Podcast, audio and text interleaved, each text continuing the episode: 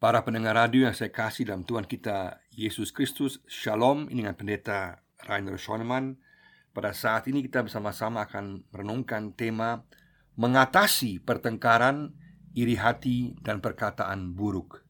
Mengatasi pertengkaran, iri hati, dan perkataan buruk Dari Yakobus pasal 4 ayat 1 sampai 12 Yakobus 4 ayat 1 sampai 12 dari manakah datangnya sengketa dan pertengkaran di antara kamu? Bukankah datangnya dari hawa nafsumu yang saling berjuang di dalam tubuhmu? Kamu mengingini sesuatu, tetapi kamu tidak memperolehnya, lalu kamu membunuh, kamu iri hati, tetapi kamu tidak mencapai tujuanmu, lalu kamu bertengkar dan kamu berkelahi. Kamu tidak memperoleh apa-apa karena kamu tidak berdoa atau kamu berdoa juga, tetapi kamu tidak menerima apa-apa karena kamu salah berdoa, sebab yang kamu minta itu hendak kamu habiskan untuk memuaskan hawa nafsumu. Hai kamu, orang-orang yang tidak setia, tidakkah kamu tahu bahwa persahabatan dengan dunia adalah permusuhan dengan Allah? Jadi, barang siapa hendak menjadi sahabat dunia ini, ia menjadikan dirinya musuh Allah. Janganlah kamu menyangka bahwa kitab suci tanpa alasan berkata, roh yang ditempatkan Allah di dalam diri kita diingininya dengan cemburu. Tetapi kasih karunia yang dianugerahkannya kepada kita lebih besar daripada itu. Karena itu ia katakan Allah menentang orang yang congkak tetapi mengasihani orang yang rendah hati. Karena itu tunduklah kepada Allah dan lawanlah iblis, maka ia akan lari daripadamu. Mendekatlah kepada Allah dan ia akan mendekat kepadamu. Tahirkanlah tanganmu, hai kamu orang-orang berdosa, dan sucikanlah hatimu, hai kamu yang mendua hati. Sadarilah kemalanganmu berduka cita dan merataplah. Hendaklah tertawamu kamu ganti dengan ratap dan sukacitamu dengan duka cita. Rendahkanlah dirimu di hadapan Tuhan dan ia akan meninggikan kamu. Saudara-saudaraku, Janganlah kamu saling memfitnah. Barang siapa memfitnah saudaranya atau menghakiminya, ia mencela hukum dan menghakiminya. Dan jika engkau menghakimi hukum, maka engkau bukanlah penurut hukum, tetapi hakimnya. Hanya ada satu pembuat hukum dan hakim, yaitu Dia yang berkuasa menyelamatkan dan membinasakan. Tetapi siapakah engkau sehingga engkau mau menghakimi sesamamu manusia? mengatasi pertengkaran iri hati dan perkataan buruk. Bahwa dalam dunia ini ada banyak pertengkaran bukanlah hal yang mengherankan. Tetapi Yakobus di sini bicara mengenai pertengkaran dalam jemaah di antara orang Kristen. Dia pakai istilah di antara kamu. Yakobus menggambarkan situasi jemaat dengan sangat realistis, bertengkar, berkelahi, membunuh dan iri hati. Yang dimaksudkan dengan membunuh di sini adalah pengertian membunuh dengan kata-kata, Kemungkinan mereka beranggapan bahwa pertengkaran mereka adalah demi kebenaran dan adalah penting, tetapi Yakobus mempertanyakan motivasi mereka yang terdalam. Allah melihat motivasi mereka yang dikuasai oleh hawa nafsu pribadi mereka. Pertengkaran juga sudah dimulai di antara para murid. Kita baca Matius 20 ayat 20 dan juga di jemaat mula-mula kita lihat kisah Rasul 6 ayat 1 ada perselisihan.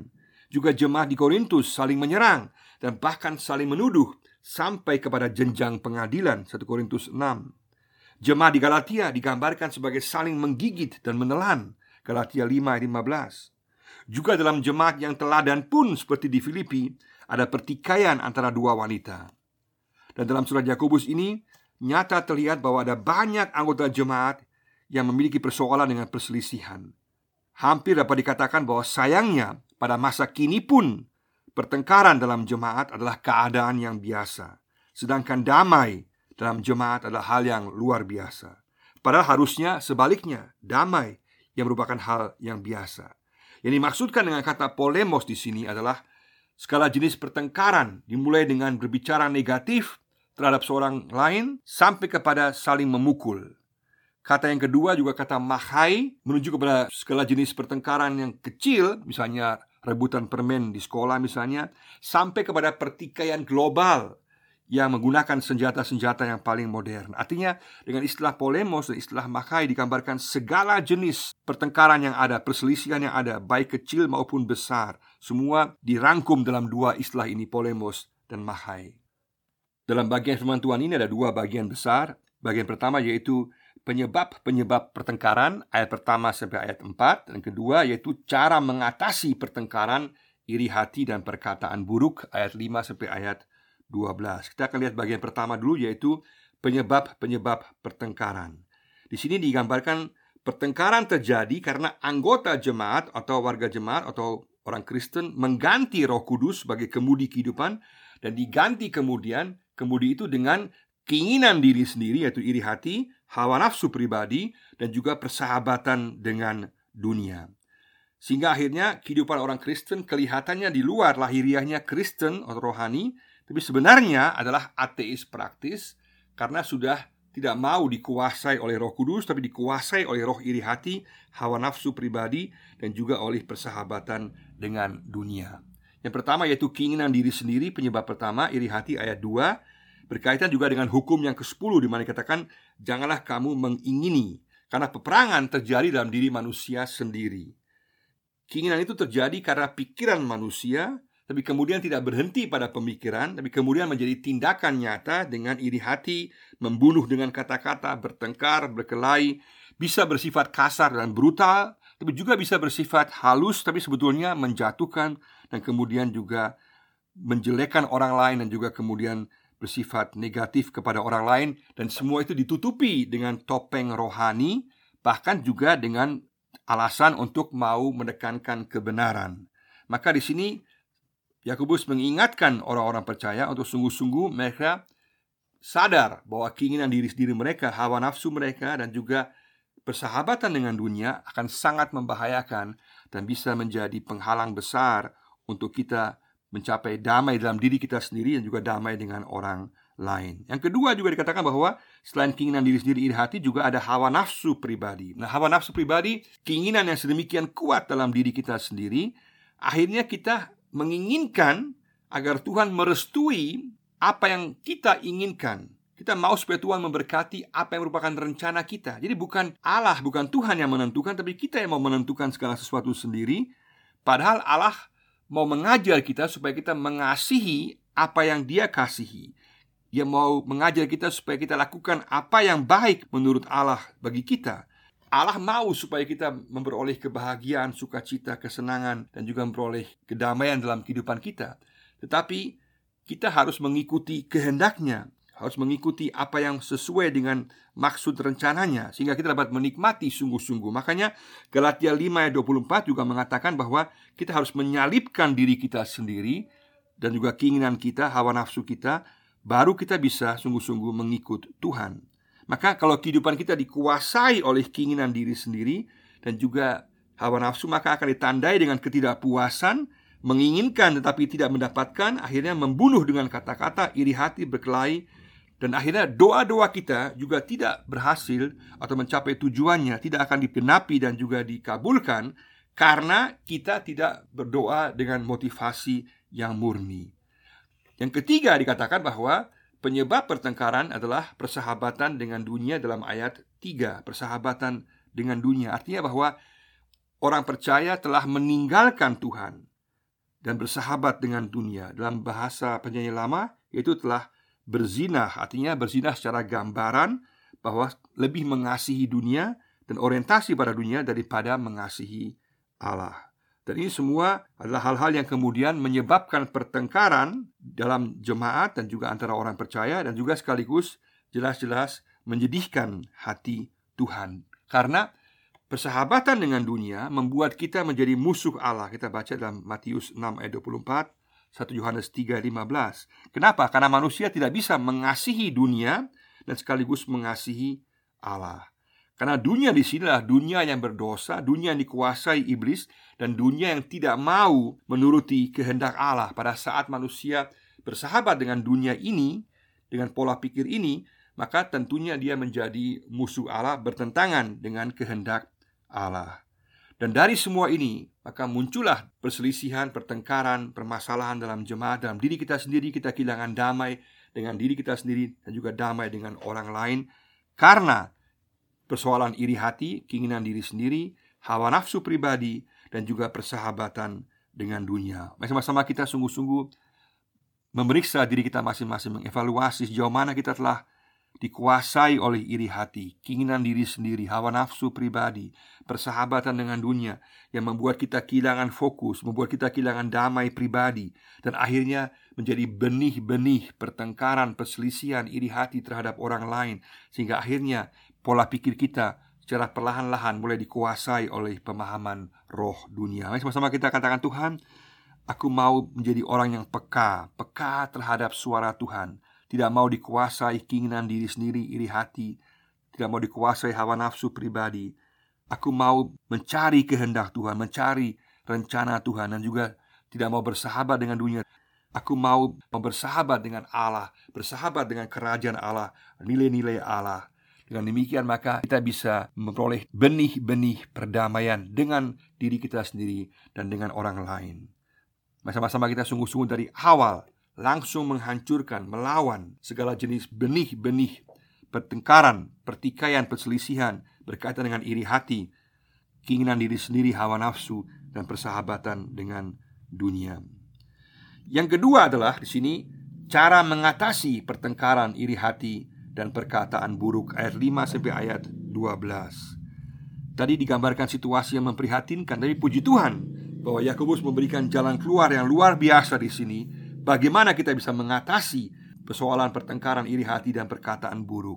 Dalam bagian pertama, dia menjelaskan dalam ayat 5 sampai ayat 6 yaitu kalau kita mau sungguh-sungguh bisa mengatasinya, kita pertama-tama harus memahami kehendak dan pemberian Allah. Memahami kehendak dan pemberian Allah itu ayat 5 sampai ayat 6. Apa yang merupakan kehendak Tuhan? Kehendak Tuhan adalah kerinduannya. Allah merindukan persahabatan dengan kita manusia. Allah telah memberikan rohnya kepada kita Supaya kita bisa berhubungan dengan dia. Ada persekutuan dengan Tuhan. Dan kita pada saat kita meninggalkan Tuhan Pada saat kita berorientasi pada dunia Berarti kita sedang merusak persekutuan kita dengan Tuhan Meninggalkan Tuhan. Dan Tuhan rindu agar dia dapat bersekutu kembali dengan kita manusia. Ada kecemburuan yang positif dalam Tuhan yaitu kecemburuan karena dia rindu supaya bisa berhubungan dengan kita. Ini digambarkan dalam Keluaran pasal 20 ayat 5 sampai 6. Ada kecemburuan Allah yang positif untuk mau merindukan kita supaya kita sungguh-sungguh hanya mengasihi dia, hanya berorientasi kepada dia, hanya fokus kepada dia. Hal yang sama juga tergambarkan dalam perumpamaan anak yang terhilang Lukas 15 di mana sang bapa Allah sendiri begitu merindukan dan tiap hari menantikan anaknya untuk pulang kembali. Begitulah Allah, Dia merindukan kita yang telah berdosa, kita yang telah meninggalkan Dia, atau yang belum percaya, agar kita semua boleh berhubungan dan kembali dalam persekutuan dengan Tuhan. Luar biasa, puji Tuhan. Allah adalah Allah yang merindukan kita, merindukan kita kembali kepadanya, merindukan kita agar kita semua boleh bersekutu bersama-sama dengan Dia. Luar biasa.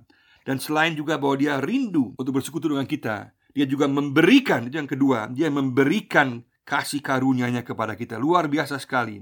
Dalam ayat yang keenam Dia memberikan kasih karunia kepada kita. Jadi meskipun situasi kita penuh dosa Meskipun situasi kita tanpa harapan Meskipun kegelapan, kekelaman digambarkan sebelumnya Dengan pertikaian, pertengkaran, perselisihan Tetapi kasih karunia Allah jauh lebih besar dan jauh melebihi segala sesuatu bagi mereka yang mau merendahkan diri, bagi mereka yang mau bertobat, yang mau datang kembali kepada Tuhan. Luar biasa sekali. Allah menyediakan segala sesuatu bagi orang yang mau merendahkan diri, datang kepadanya, mengaku dosanya, menyelesaikan masa lalunya. Maka Tuhan mau meninggikan kita, mau mengangkat kita, dan Dia mau sungguh-sungguh menerima kita. Maka kita kalau kita mau melawan perselisihan, mau mengatasi perselisihan, pertengkaran, iri hati dan perkataan yang buruk. Kita harus sungguh-sungguh mengerti bahwa Allah ingin bersekutu dengan kita dan sekaligus bahwa Dia memberikan kasih karunia kepada kita dan dengan demikian kita diisi oleh persekutuan dengan Allah, diisi dengan pemberian kasih karunia Allah dan itu akan memampukan kita untuk bisa menghadapi segala jenis pertengkaran, iri hati dan juga perkataan buruk. Yang bagian yang kedua yaitu adalah tindakan atau jawaban manusia. Ada jawaban tindakan manusia ayat 7 sampai ayat 12. Cara mengatasinya tadi adalah Allah berkehendak merindukan kita, memberikan kasih karunia-Nya. Sekarang yang kedua adalah jawaban daripada tindakan manusia yaitu pertama yaitu berdamai dengan Allah. Berdamai dengan Allah ayat 7 sampai ayat 10. Sini gambarkan jalan keluar yang utama untuk mengatasi semua jenis perselisihan, pertengkaran, iri hati, perkataan buruk. Pertama-tama adalah kembali berdamai dengan Allah. Berarti kita merendahkan diri di hadapan Allah. Sungguh-sungguh katakan Tuhan menjadikan Tuhan sebagai juru selamat kita, Tuhan kita, penguasa kehidupan kita. Dan kemudian juga dikatakan untuk melawan iblis, sadar akan pencobaan iblis yang ingin merusak kehidupan kita, ingin merusak hubungan dengan Tuhan, ingin merusak hubungan dengan sesama kita, yang ingin merusak kedamaian dalam diri kita. Dan kemudian juga sangat penting kita sungguh-sungguh mendekat kepada Allah. Mendekat kepada Allah digambarkan di sini berarti selalu berada dalam hubungan dengan Allah. Pada saat kita sungguh-sungguh merendahkan diri di hadapan Allah, kita sadar akan pencobaan iblis melawan iblis dengan kuasa Yesus. Dia akan lari daripada kita. Itu berarti bahwa dia tidak dapat menjatuhkan kita. Kita tidak dapat dijatuhkan oleh iblis. Iblis akan menyerang kita lagi, tapi dia tidak mungkin menjatuhkan kita karena kita berada bersama-sama dengan Tuhan Yesus. Ini sangat penting. Maka di sini digambarkan bahwa tindakan kita yang pertama yaitu berdamai dengan Allah ayat 7 sampai ayat 10 sungguh-sungguh merendahkan diri. Kita melawan iblis dan kita mendekat kepada Allah dalam hubungan yang erat dengan Allah. Dalam dalam doa, dalam persekutuan dengan Tuhan. Kita juga bertobat, artinya kita mentahirkan diri, artinya mengakui dosa kita. Sini digambarkan meratapi dosa dan meninggalkan perbuatan dosa dan semua itu akan membuat kita ada damai dengan Allah dan sekaligus ada damai dengan diri kita sendiri sehingga kita mempunyai perspektif cara pandang yang baru menghadapi persoalan dalam dunia ini sekaligus dalam kita menghadapi sesama kita. Mari sama-sama kita sungguh-sungguh merendahkan diri kita di hadapan Tuhan. Kita menyerahkan hidup kita di bawah kuasa kemudi Tuhan kita Yesus Kristus, Roh Kudus yang menguasai kita supaya kita mengalami damai dalam diri kita, dimampukan juga untuk berdamai dengan orang lain dan juga sungguh-sungguh melawan iblis dengan kuasa Yesus, menyadari akan bahaya ancaman pencobaan iblis dan melawannya dengan kuasa Yesus. Kita sungguh-sungguh mendekat kepada Allah dalam hubungan doa, dalam persekutuan dengannya. Dan kita sungguh-sungguh bertobat, mentahirkan tangan kita dari dosa, mengakui dosa kita, dan sungguh-sungguh bersyukur bahwa pada Yesus ada pengampunan dosa, ada pemulihan dosa, kita meratapi dosa kita sekaligus membawanya kepada Tuhan dan kita akan memperoleh pengampunan daripadanya. Dan di bagian terakhir, Yakobus memberikan sebuah anjuran yang sangat praktis, yaitu meninggalkan perkataan buruk pada sesama, meninggalkan perkataan buruk pada sesama ayat 11 sampai ayat 12. Kita telah menerima damai daripada Tuhan dengan kita merendahkan diri melawan iblis, mendekat kepada Allah mentahirkan diri, kita meroleh damai daripada Allah. Daripada Allah. Sekarang adalah hal yang sangat praktis yaitu meninggalkan perkataan buruk pada sesama ayat 11 dan ayat 12. Di sini kata fitnah kurang tepat sebenarnya karena lebih tepat yaitu kata mengatakan hal yang tidak baik secara lebih luas. Artinya terlepas daripada benar atau salah, jangan mengatakan hal yang tidak baik. Artinya positifnya mengatakan hal yang baik, yang positif, yang membangun, yang mendukung, yang memberikan motivasi, yang menolong orang lain. Artinya, sungguh-sungguh semua jenis perkataan yang buruk kepada sesama harus sungguh-sungguh ditinggalkan. Ini sesuai juga dengan pengajaran Paulus di 2 Korintus 12 ayat 20, juga Petrus di 1 Petrus 2 ayat 12 dan 3 ayat 16.